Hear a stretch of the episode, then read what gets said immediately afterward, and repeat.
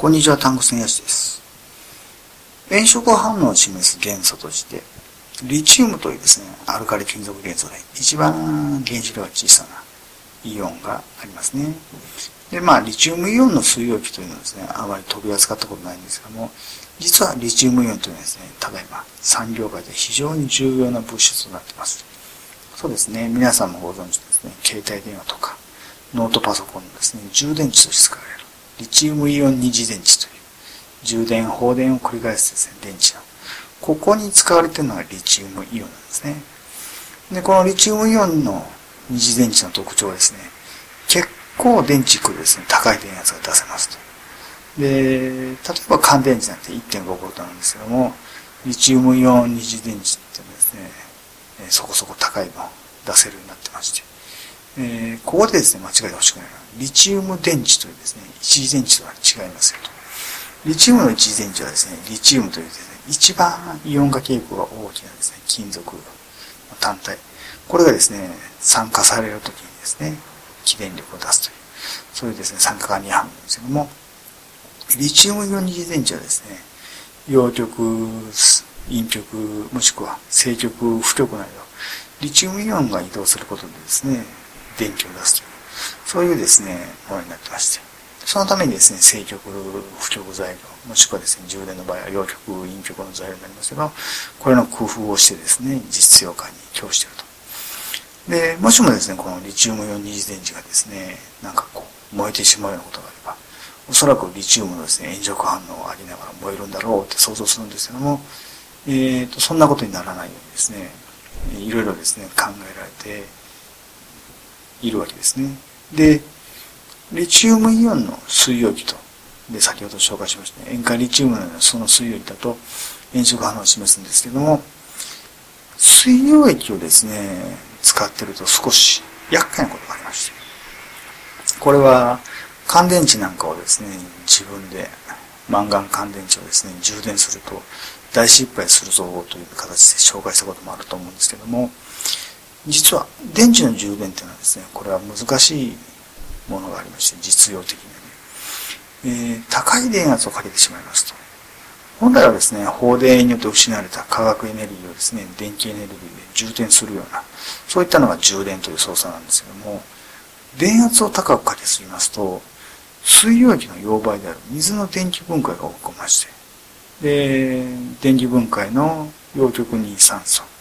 陰極に水素が生成するというのが水の電気分解のパターンなんですけどもそうすると電池の中から気体がどんどん発生しますと一般的には電池は密封してますから中に高い圧力がかかってやがて破裂してしまってということになりますのででなるべくならば水を使いたいというのは使いたくないというのがあって。で実はリチウムイオン二次電池というのはですねこれの電解質容器にですね必要とされる性質は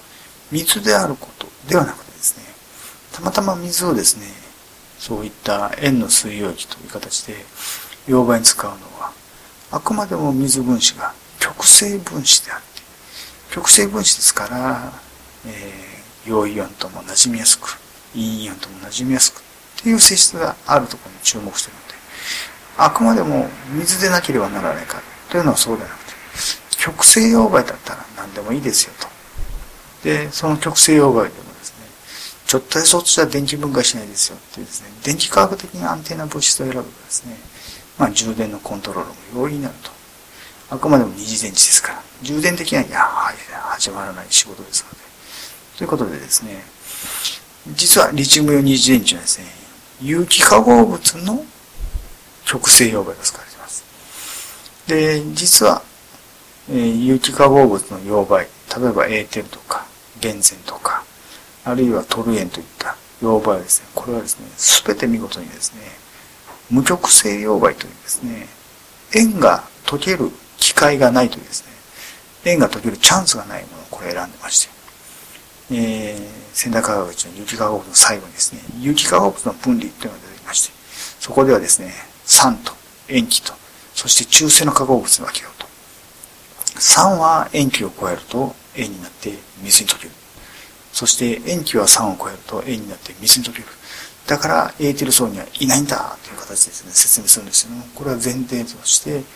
エーテル層という無極性溶媒に塩が取れない。そしてですね、水という極性溶媒に塩が取れる。だから分離できるんだってところがありまして、エーテルだから水だからではなくてですね、もう一つ上の階層に関考えますと、無極性溶媒と極性溶媒を使い分けると。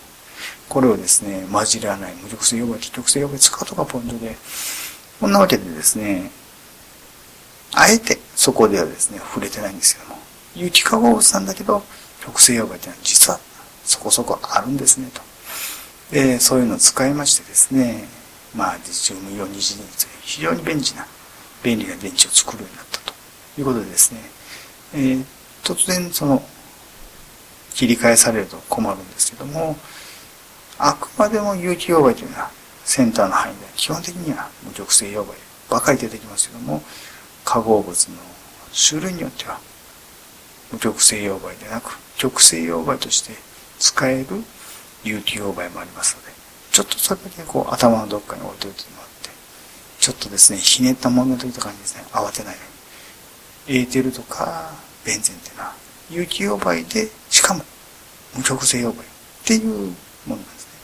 無極性溶媒だから必ず有機溶媒ってわけでもないし、有機溶媒だから必ず無極性溶媒でもない。